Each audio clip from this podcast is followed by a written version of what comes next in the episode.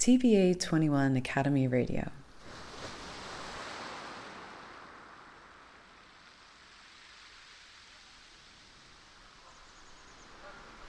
We, humans, want a sea tenderly caressing the shores, a sea whose bright, deep blue soothes sorrows and anger, a sea safe to swim in, a sea where cadavers and waste disappear, a sea of pristine predators who leave us alone, a sea whose delicacies joyfully die in our arms.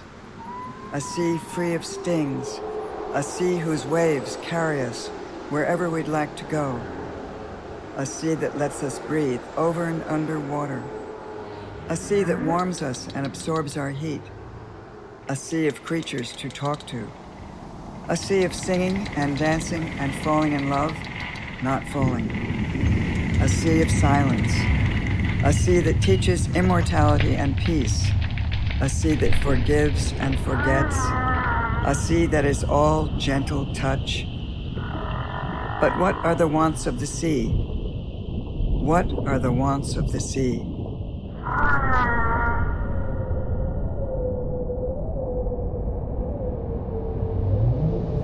Welcome to Ocean Wants, a series of 10 podcasts that playfully explores how non humans could like our planet to be. Conceived and hosted by Ingo Niermann, Ocean Wants was commissioned to celebrate TBA 21 Academy's 10th anniversary. Episode 5 Translating Whales, featuring David Gruber. To know what other humans want, we can ask them. But pets aside, modern societies lost the confidence and interest in communicating with non humans. Could advanced machine learning allow for an interspecies conversation, even with creatures that spend most of their time away in the deep? I'm Ingo Niermann, a speculative writer, most recently of the book Mare Amoris, and today I'm talking to David Gruber, marine biologist and leader of CETI, a multidisciplinary project on understanding the acoustic communication of sperm whales. He speaks from his home in New York. My name is David Gruber. I'm a marine biologist, and I approach marine biology from two themes. I have one theme which is trying to see the world from the perspective of the marine creatures, and that involves studying their vision and making cameras to try to essentially get as close as I can to the perspective of the, the animal I'm looking at.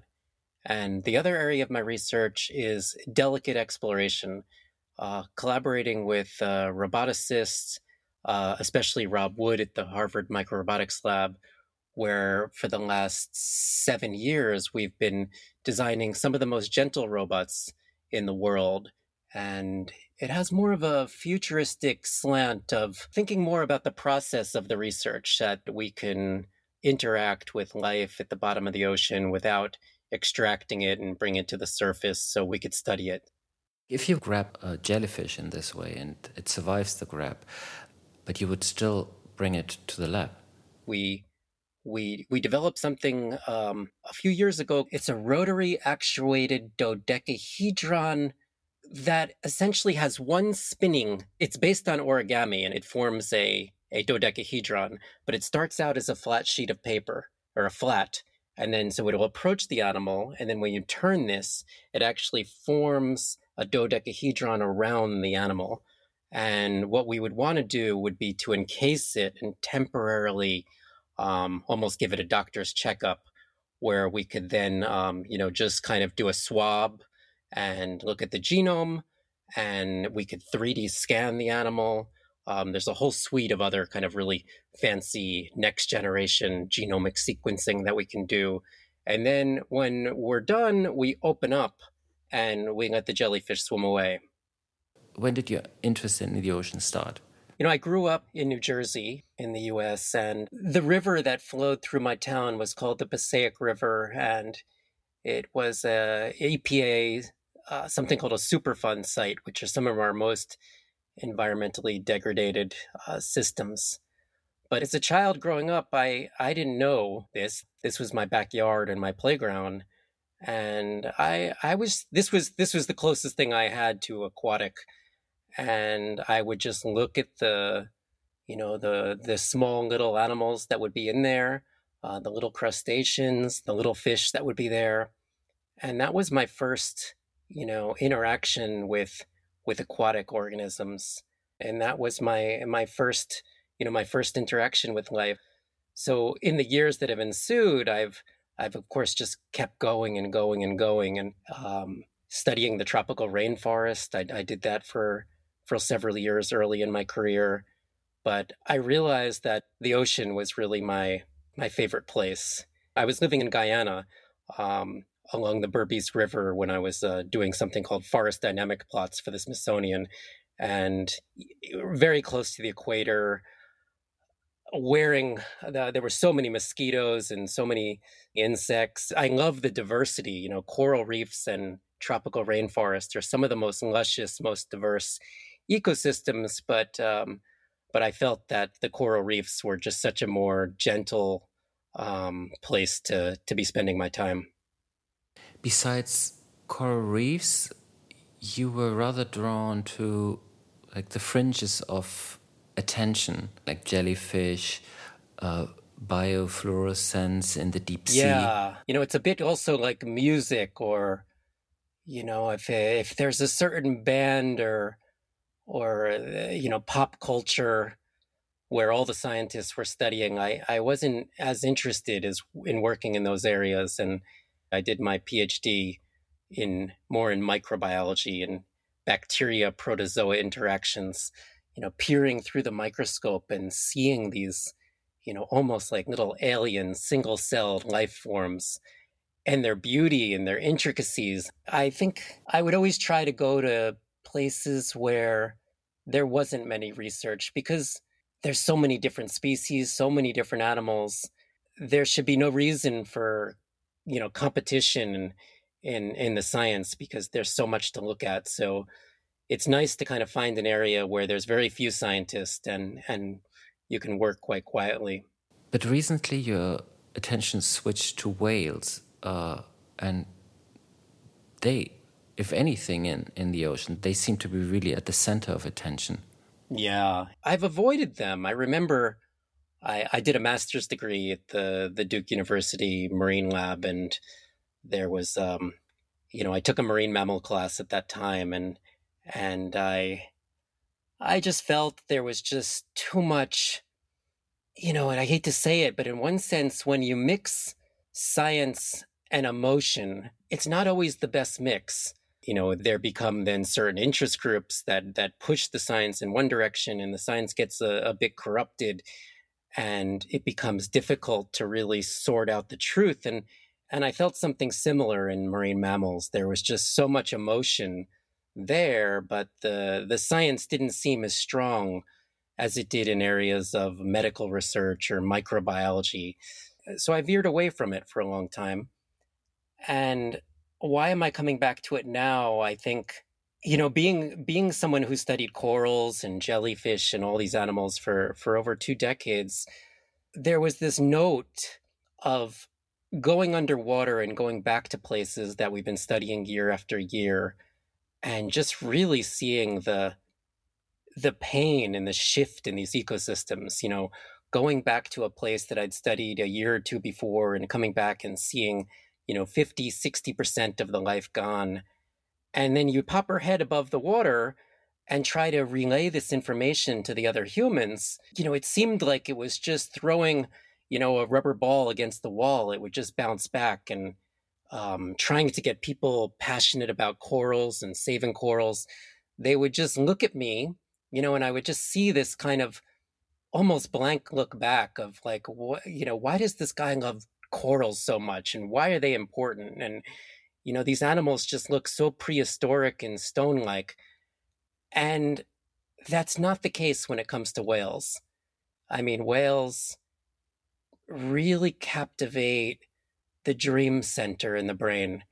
And and now I begin to appreciate that that they're animals that are as big as a school bus and they dive to great depths and they hold their breath for over an hour and they're they're mammals just like us, but they're communicating in this dark space using sound.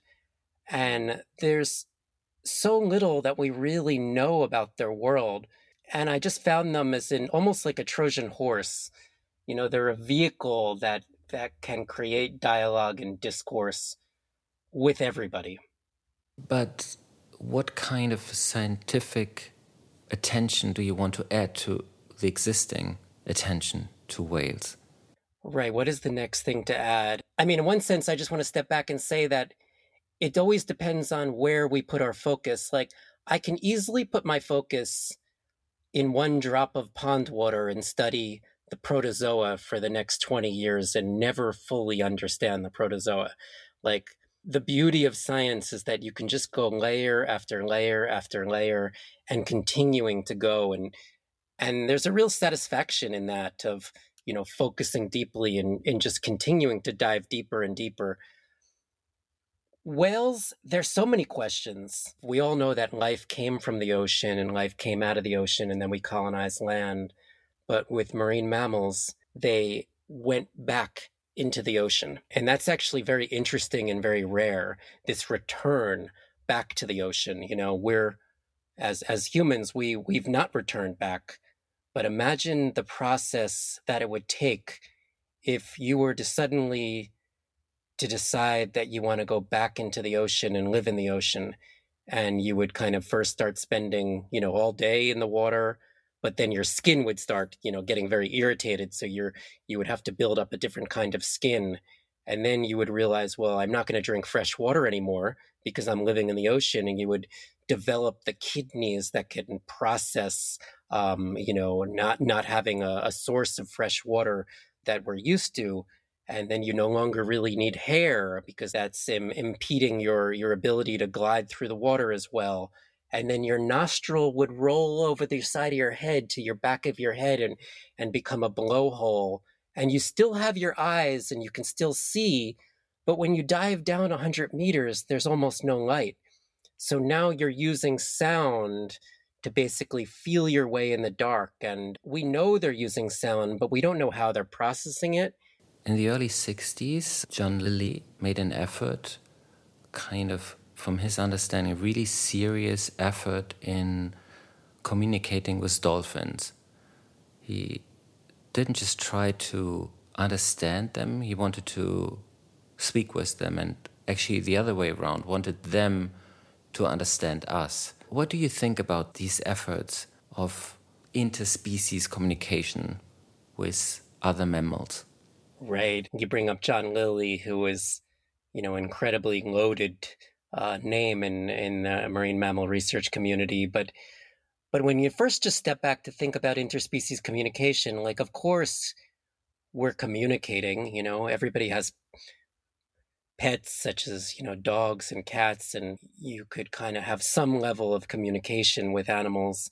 So that is known, you know, and and we do also know the power of you know conditioning um, of rewards to get animals to do a certain task um, and training them to do different things and and that's um, you know positive reinforcement and and and that is very well studied Lilly is an interesting example because he started out as a scientist or a medical doctor. I don't know as much about him as I, I have kind of avoided um, some of his work just because he left such a dark mark on on the field but as as he kind of went further and further he veered away from ethical and scientific boundaries and um, in one sense as we do this project that we're doing now on whale communication i i really learn from one scientist approaching marine mammals unethically can affect several generations of researchers that will follow.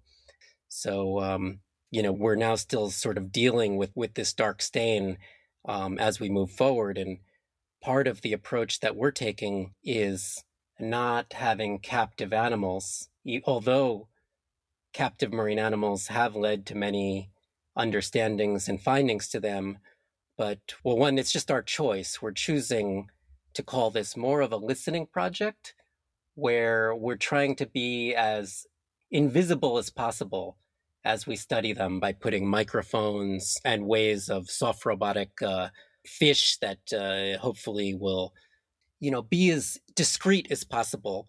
And then the other thing is when thinking about interspecies communication, we we're not about having the animals do something human, you know, use an interface that's human, um, play a piano, um, use sign language. This is about observing them on their own terms and seeing if we could understand their communication from their perspective and and that's just our approach and we do rest on the shoulder of of many studies that that did use captive animals in the same way that medical research is where we we recognize that we've learned many things from how things have been done in the past but but moving forward the technology has just advanced so rapidly with artificial intelligence and robotics and and how we sequence. Could you describe like the main parameters of it because um, you're not getting into these humpback whales uh, that are so famous for their songs, but uh, you go into sperm whales, right? Yeah, yeah. So the goal is is to listen deeply to sperm whales and to translate their language and then attempt to communicate back but not necessarily to talk to them but mainly to validate that we really understand what they're saying.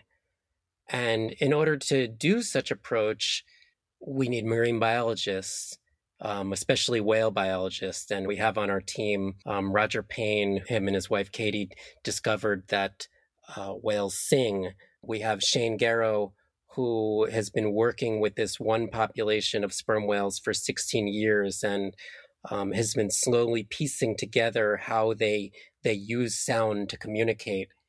But it also entails robots. Like how do we listen to these animals? How does a human even keep up with an animal that on one breath dives down you know over a mile deep? But it is possible you know we have submarines we have all this technology in the ocean that can do this thing and all this listening power.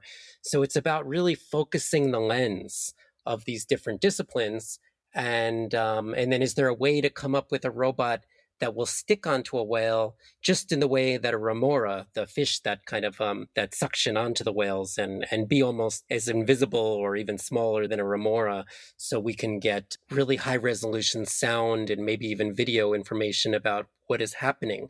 And then the key part that I I'm really excited about this project is we're working with linguists. And how else are we going to understand you know, quote, language if we don't use all this work that we've put into human linguistics um, towards this project. So, a lot of my role in this project is really kind of bringing everybody together, bringing everybody to the table.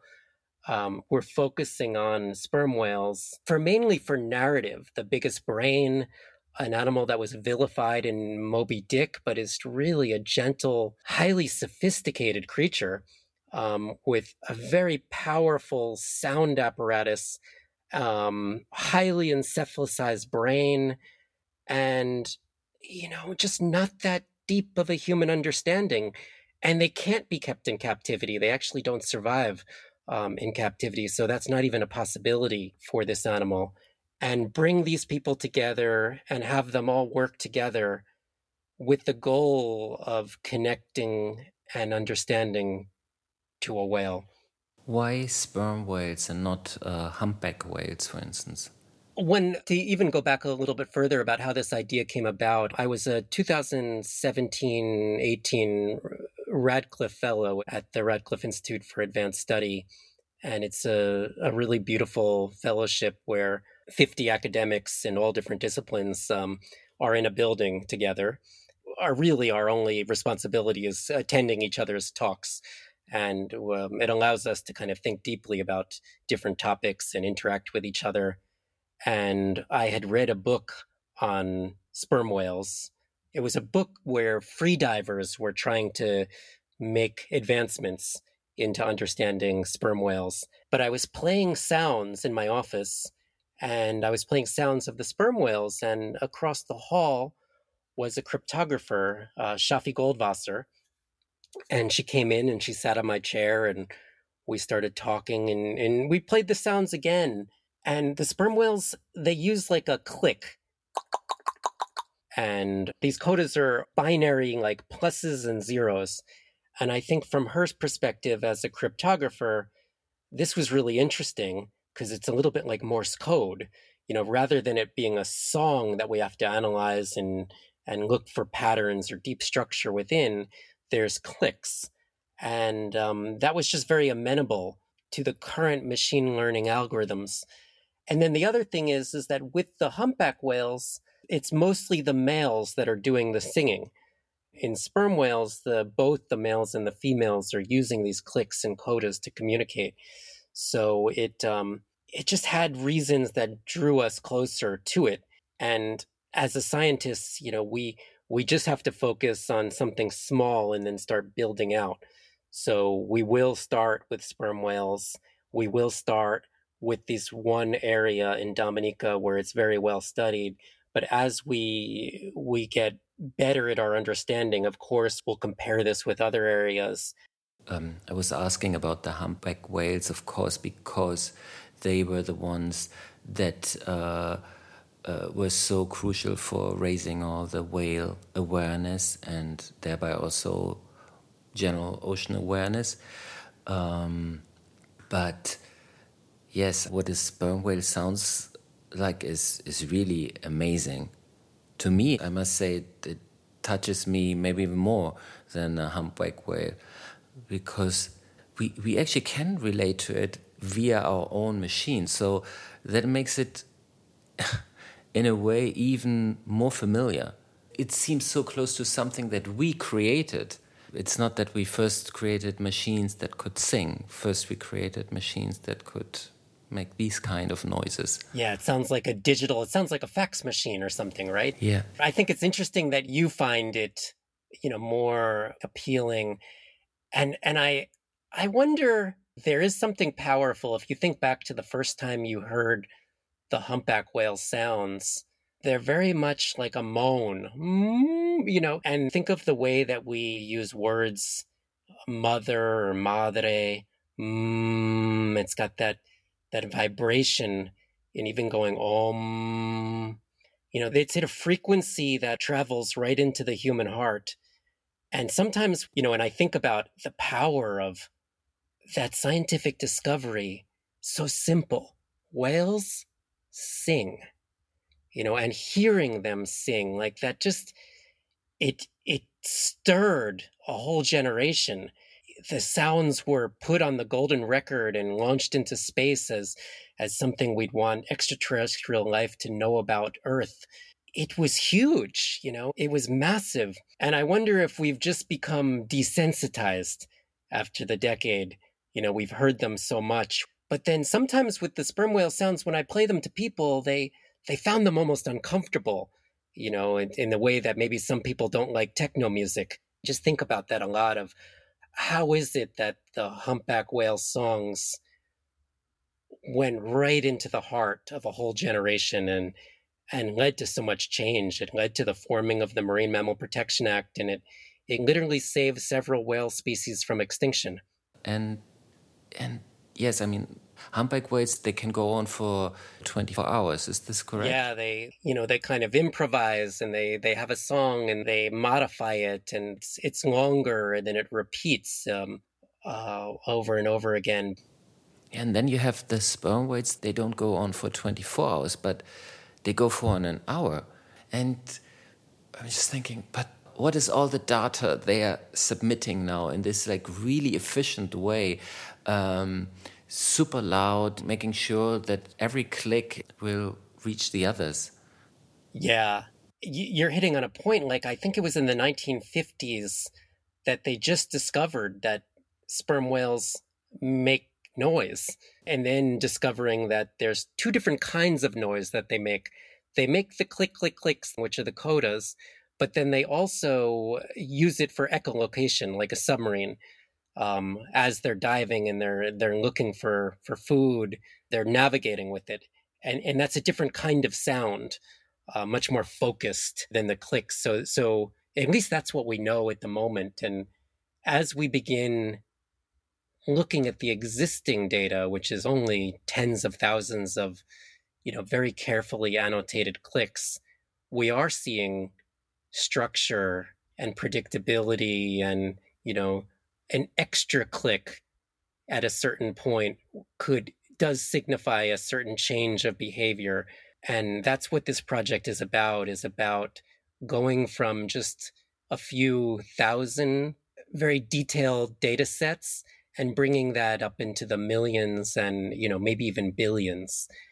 And once you get to those larger numbers that's when the power of artificial intelligence and advanced machine learning really really takes hold it works much better on on larger data sets and I think you can see that with maybe hospital data or with um, with Google and the algorithms that are slowly learning all your search patterns. So I think that's one of the really exciting things moving forward is that at this moment there's question marks everywhere, and once we we build this core whale listening station and we really focus over the next five years within this one 20 square kilometer area we hope to start filling in these question marks and there's so many, you know, something I've been thinking about a lot. There's a hypothesis that the whales can use holographic sound to make images. So imagine if I saw you and I would cover you with sound um, to kind of form a, an image of you in my head. And then I might be able to play back that hologram of you to another whale to describe what you looked like. You know, that's something that's possible that um, that's kind of an idea but how would we test that? How do we scientifically make these points? How do we prove that a whale is talking about something that happened yesterday? And that that alone is a very human thing. Like i i talk about yesterday i ate a sandwich and it was a uh, it was the sandwich was very good and I'm I'm describing something that that happened 24 hours ago to you. We've we've not proven this in anything but a human that we could we could do something called time displacement and and um, can you ever show that your dog is barking about to you and that bark is related to something that happened yesterday? What is the situation regarding understanding animals via deep learning on land? Are there similar initiatives, like as ambitious? There are some beautiful studies that are using machine learning in bats um, that have been done. There's some really beautiful ones in spiders, um, but they're they're very early. And there's a community of us that are joining together and having conferences and thinking about interspecies communication and thinking about how to apply these new tools. The data has to be very very high quality and and almost designed for the algorithms. And we're just so fortunate to have the funding for this project now to to build this listening system that's specifically designed for advanced machine learning. Um, so the answer is there are many groups sprouting up, and and you're seeing an exponential rise in machine learning applied to animal behavior. But I I would say that we are the most concerted um, and ambitious initiative. I would think that on land things are a bit easier, maybe because of the size, I think, of elephants. There has been already some exploration in what all these like different sounds communicate, different states of alarm, surprise, annoyance, protest. You can easily observe them as well, not just when they communicate, but as well like kind of permanently. And the sperm whales, most of the time, they are hunting like a thousand meters or, or more deep. Yeah. But you would think that elephants, because they live on land, that they're easier, but they come with the other set of challenges of, um, you know, they go under trees and you don't see them anymore. Um, the sound doesn't travel as well on land as it does underwater, where you could hear sounds kilometers away how about, I mean, at the same time observing them, what they are actually doing right in that moment? As I understood, they are often touching each other when they're communicating. Do they have eye contact or not? I mean, how can you observe this? And the other thing is as well the context. What have they been doing before? Um, you were talking about are they referring to something that is not present? For instance, they've been just uh, diving, hunting, and they would talk about their prey. Well, I guess if we can record it, if we can see what they ate, um, and, and we we know their diet quite well. It's they they really love squid. What's also something that just to step back a bit about the comparison to elephants is that they're quite long lived, and in that time, you know, there's a lot of opportunity for for experiential learning in terms of navigating and finding ways. And these whales live a, a matrilineal groups where they're their grandmothers, mothers, and children. And when the, the males get to a certain age, they kind of get kicked out and they go off and they find other males and they s- swim around and they become more of these global travelers. But there's examples of babysitting. So when the, the baby sperm whales um, can't dive as deep as the parents or the adults, and so they'll just make small dives or they they will leave them at the surface with other family members or associated members of their clan. You know, there's this kind of culture that that has just been discovered, especially by by Shane and, and his mentor Hal Whitehead. And I also want to really tip my hat to how hard it is to do this work. To be out on a rocking boat, sprayed with water, having one microphone in your hand, you know, with salt water just chewing at all your gear, um, being relatively underfunded. And, you know, the whales, it's so hard to even get your boat close to them without them diving down for over an hour before they pop up again. It just takes such incredible patience and diligence and care and um, nautical abilities for the scientists that have come before us that have worked in the open ocean to give us this bit of narrative that we have. As I know so far, there is no evidence that animals talk about things that are not present, which just means we don't understand their language to that degree. But to find out, I mean, with deep learning, you're really good at recognizing patterns and comparing patterns in one language to another language. But you do this with different human languages, and still they're all humans. So there's certain similarities in their life. Even if they would use kind of a similar grammatical structure as us, uh, the sperm whales, they would still talk about completely different things than us. And how can we find out without observing them meticulously? Like all the time and not only in the moment when they speak but also all the other time like permanently because they love squid. But uh, what is it that they ate this time? Did they eat squid? Is there more squid? Are they encouraging the others to also go down to get more squid? Are they hiding from them the fact that there's delicious squid down there? Yeah or they are they using comedy how can we find out? The nice thing about uh, doing a human study is you could sit a human on a chair and say, is that red? Is that blue? What are you seeing here? How is this making you feel? We can we can really probe it. In in animal behavior, we rely on all these indirect mechanisms. So I think it's just a slow process of of peeling the onion back of of one one step at a time. But I do think that the current tools that we have definitely allow us to move our understanding forward um, if we focus. Whether we will get to the point that you're suggesting is probably not, but but maybe maybe in the future. You also use tags that suck onto the body of the whales. Is there also a camera in those tags?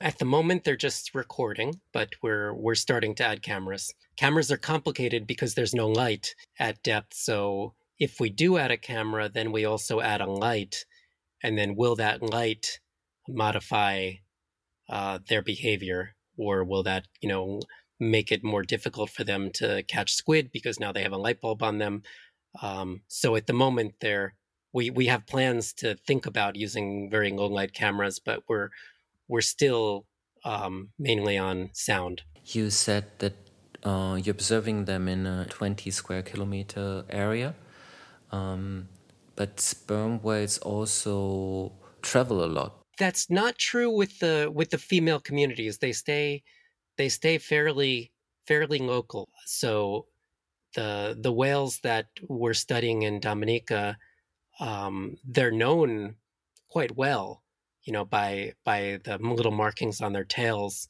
There's about 200 resident whales that are living and passing through this area.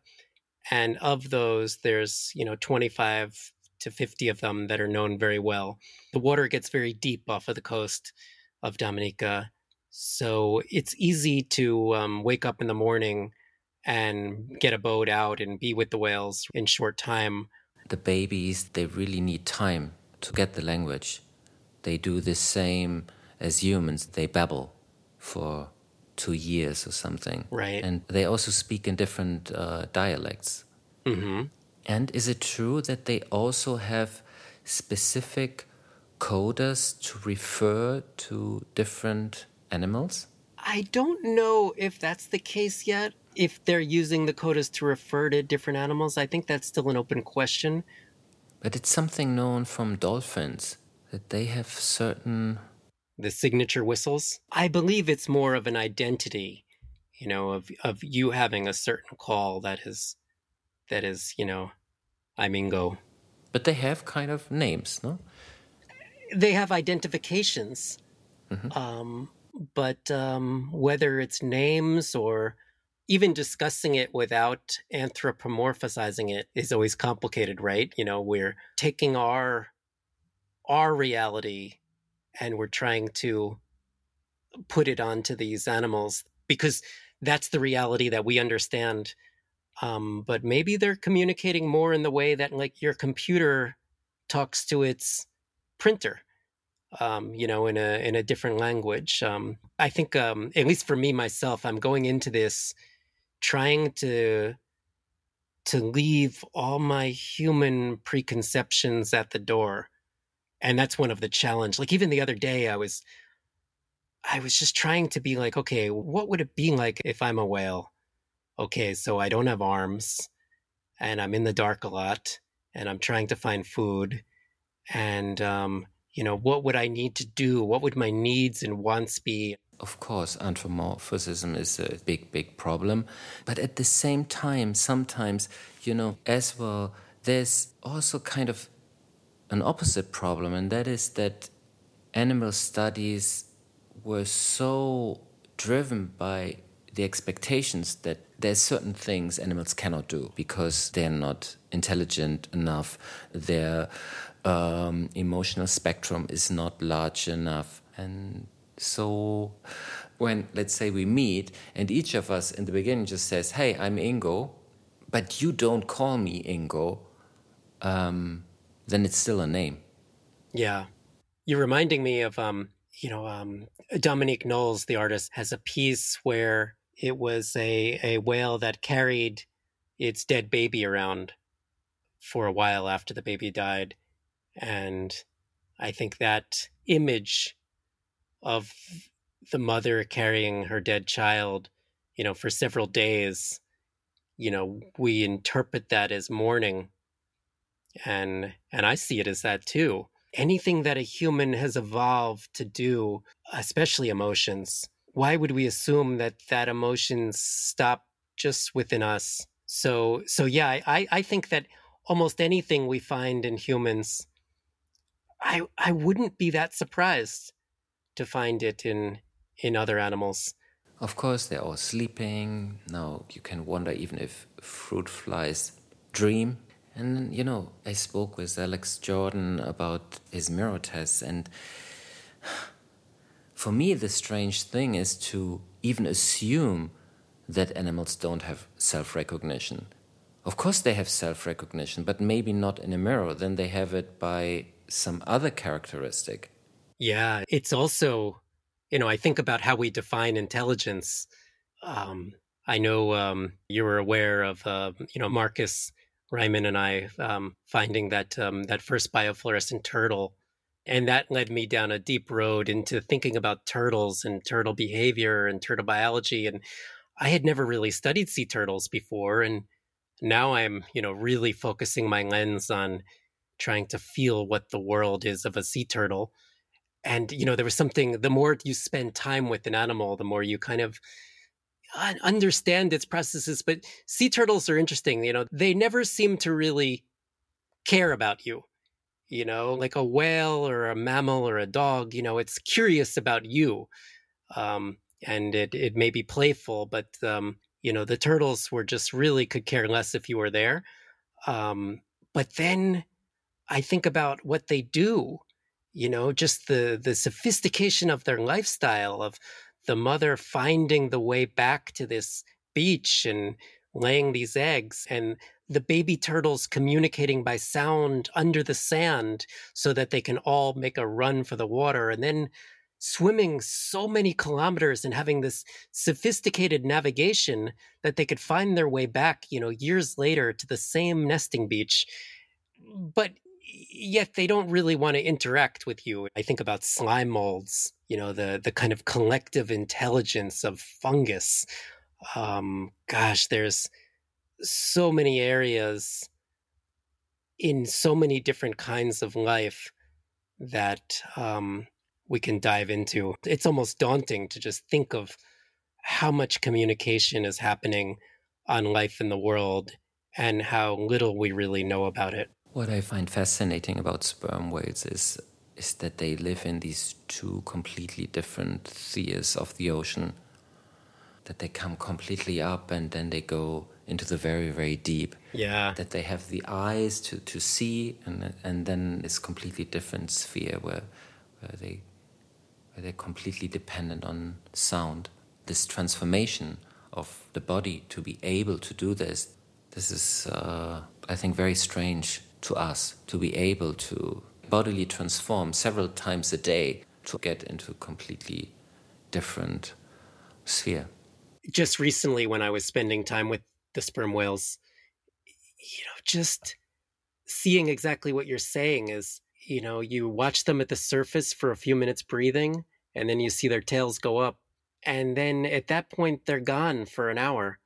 And they're essentially a deep sea animal you know, living in a world that's so foreign to us. You know, even when I go down in a submarine, I have this big clunky submarine full of lights and making engine sounds, and I don't see that many things, you know, except the things that can't get away at the bottom. But, you know, we don't see all these squid and things that probably the whale is seeing. And I was thinking all the time, like, they probably have such a deep knowledge of the deep sea that's so far beyond our human knowledge because they're there all the time. Uh, you said that this project for now has five years.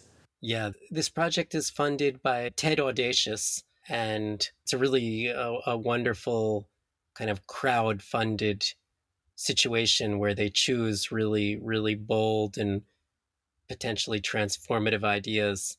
And well, actually, I, I, I wanted the project to be 10 years, but I think 10 years is too long from a donor perspective. Um, but we do have funding for five years. Right now, it's taking us a year and a half just to build the core whale listening station and just to kind of get the gears cranking, um, build all the infrastructure, think of how we're storing the data, think of the pipelines for the machine learning, you know, really getting the the dialogue among all the scientists in line um, most of my team have never seen a whale before. They're they're really excellent at machine learning or cryptography or linguistics. And next summer we'll turn on this the pipe, and then we'll have three years with our initial round of funding to to begin to make discoveries. What would be the greatest possible outcome of this project? You gave it a very, very ambitious name, CETI, which in your case means Cetacean Translation Initiative, but the initials are the same as for communication with extraterrestrial intelligence. Yeah, the ambitions. I mean, the beautiful thing about humans is that we're kind of understanding our, our place in the galaxy. We're understanding that there's things like black holes that exist. There's possibilities for extraterrestrial life. Like, I think just the human inquisitiveness and expansiveness is to me one of the things that gives me the most hope about about us but my hope in in kind of using this name is to to to channel this energy and curiosity and this beauty of human ingenuity inside the ocean to connect to the whales in a way that it would give us our training wheels before we go outward. And and i think of how we treat each other here on earth how we see the other when we encounter a culture that's different um, we don't have a great track record as humans so why do we think we're ready to go to outer space yet and um, my my kind of real dream here is with this inward look of understanding that we recognize how precious, how delicate, how fragile everything is here. And um, my hope is really that this just reaches people's hearts and allows them to create their own narrative of what we're doing. Um, and that in essence, we're just listening. Do you imagine that if you would manage to kind of crack the interspecies communication code, this would lead to kind of the same cultural shock like if we would have definite proof of uh, extraterrestrial intelligence i would hope so but it's so hard to predict human behavior you know? Would it have an impact? It might have an impact on on us individually but would it have an impact collectively? I think what would create this cultural shock is that they would talk about us. We wouldn't be surprised so much of them talking about each other, yeah, maybe even having names and talking about um, yesterday, but talking about us, about our noise, our pollution, our boats, about our faces. Yeah. I, when people always say, "Well, what would you, what are you going to say to the whales first? And I usually kind of turn that question back at them and say, well, what would you say to the whales? Resoundingly, there's one response that's kind of coming up, which is, I'm sorry. Um, you know, I'm sorry for making so much noise. I also have another, you know, bad nightmare that they just swear all the time. You know, they have very foul mouths. And um, as soon as we understand what they're saying, you know, we we quickly don't want to hear what they have to say anymore. I, I also don't want to be so idealistic you know, that it's going to be um, so beautiful and that they're going to have all this wisdom to share with us. I've been reading about, you know, the idea of it's called a super whale, where we, you know, certain animals like uh, crows or we instill all these kind of traits onto them that we kind of want them to have, you know, and we kind of want this whale to be something that will save us and will have something, you know, very meaningful to tell us that'll get us back on track. I I think this question, what would I say to the whale, is even more daring because, um, of course, we would end up talking to them, but uh, should we really do that? Should we just leave them alone? But we're not leaving them alone, though. Look, the the noise that we're creating, the the amount of underwater sound now is you know, essentially at your dinner table having a jackhammer all the time. We're filling their water with plastic. We have fishing nets all over that they're getting stuck in, and we're making their world very noisy. And um, yeah, I, I think you're getting at the real point, though. It's it's not about what we would say to them, and that we we want to have a dialogue on a human level. It's it's I, for me, it's more about wanting to know what they're saying just the desire that we we care enough to want to know their world what if we find out about needs desperations that we didn't thought of before and that are might not even be related to us to us disturbing them Maybe they're just desperate for more squid. Maybe some are really scared of going down into the deep and they don't like it. How would this affect us?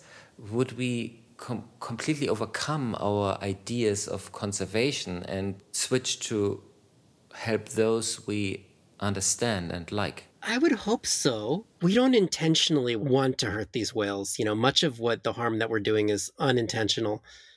So it could help us do less unintentional harm. But it could go further, not just doing less harm, but as well, you know, being more proactive in kind of changing their environment to to make it even better than it would be with zero human intervention. And could this as well be problematic because then we care so much about the whales, of course, with their huge brains and our understanding of them, that we neglect the interests of other creatures in the sea. Yeah. I see the whales as just, uh, you know, as another piece of this holistic system. And I think even like an education about the ocean should involve all these intricacies of the food web and not focus solely on on the whales because they're charismatic. We spoke about John Lilly as being such a dark figure. But first time we met was in 2018, so three years ago, and you were at the very beginning of this project, and um, you were reading a book of John Lilly. Oh, that's right. Yes, I remember that. I do. I had it with me on the trip. I knew all this stuff, and that he worked with uh, Margaret Lovatt, who actually did a hand job to a dolphin to make him more keen on learning English. But then actually, you made me look into his writing, and yeah, there is this scenario that they would gain not just like rights of nature, conservational rights of nature, but that they would get participatory rights. They would sit in the UN, they would have their chair, and then he imagined the entertainment industry, how it would profit from underwater ballets and dramas, and he thought of them scoring music together with us well, thanks for reminding me of that. And, you know, I always think it's important to look back into the past. As a scientific community, we, we love to attack each other. Um, we're really, really good at sharpening our knives and digging them into each other. And I think on one side, when I see another scientist who was daring and bold and came up with an idea, I, I, I respect it and and I was interested in his trajectory because he started out, you know, do, approaching it in with more of a scientific method, and and then as you you said, he turned. You know, also at the, you have to consider at that time, like Timothy Leary was a professor at Harvard and giving LSD to his students. So, you know, just to be putting things into perspective of the time. But in 1961, they had the first meeting for SETI, the SETI with the S, and um, John Lilly was among them, among Carl Sagan and um, Frank Drake. And uh, Lilly got everybody so excited with dolphins that they they formed this group called the Order of the Dolphins. And they even had a little pin that they wore. And um, as his career progressed, he kind of became less scientific. And maybe that's one of the the dangers of I don't I don't I don't know what I'm saying but I did appreciate the kind of vastness of his early thinking. But what you mentioned with what happened with with the work towards the end was the equivalent to an atomic bomb being dropped in an academic field. I'm a writer of, of fiction, speculative nonfiction, and of course, this allows me to come up with all kinds of scenarios. And it's one thing to come up with scenarios, and the other is to try to get there, like with a shortcut and destroy. Which brings me to yeah my last question. I think several times you have been collaborating with artists, and in particular in the context of TBA 21 Academy. Why do you do that?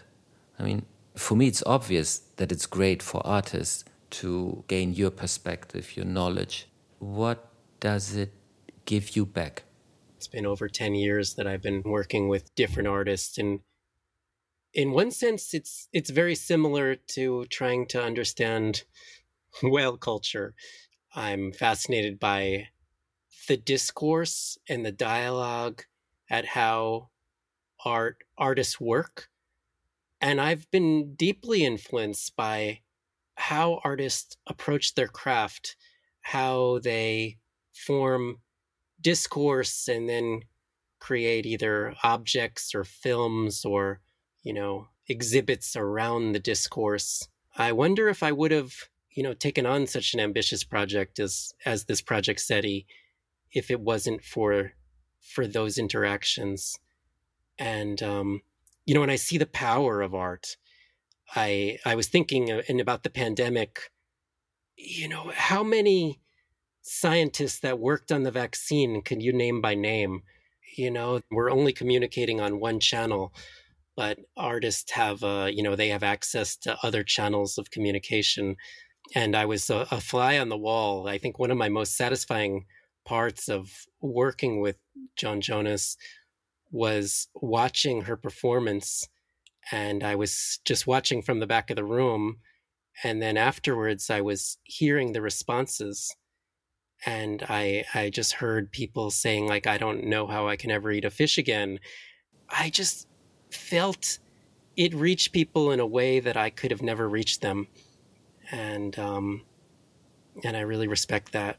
Um, Silicon Valley entrepreneurs, they're often called disruptive creators. Um, and you know in this way that they shape the world in a way you could say as well was like the intellectual freedom of an artist mm. and when i heard of you really putting like all the strings together in this project in in CETI i thought this is so amazing that you can do it also for science and that this is possible well thank you I watched videos that I found from your conferences, and uh, for me, it's amazing to have like a, a tech person suddenly speaking at length about whale communication. I know it makes me so happy. I love hearing the word whale come out of people's mouths. Like it's especially people who I wouldn't expect say the word whale. You know, like these absolute titans in the machine learning world the word almost has a childish sound to it. You know, whale. This was the fifth episode of Ocean Wants, featuring David Gruber. Ocean Wants is a podcast series commissioned and produced by TBA 21 Academy. Conceived, hosted, and edited by Ingo Niermann. Music composed and arranged by Ville Haimala. Intro read by Joan Jonas. Credits read by Stacy Boucher. Sound edited by Robin Michel. Produced by Ingo Niermann and Maria Montero Sierra. Hear more episodes at ocean-archive.org, dertank.ch, or subscribe with your podcast provider.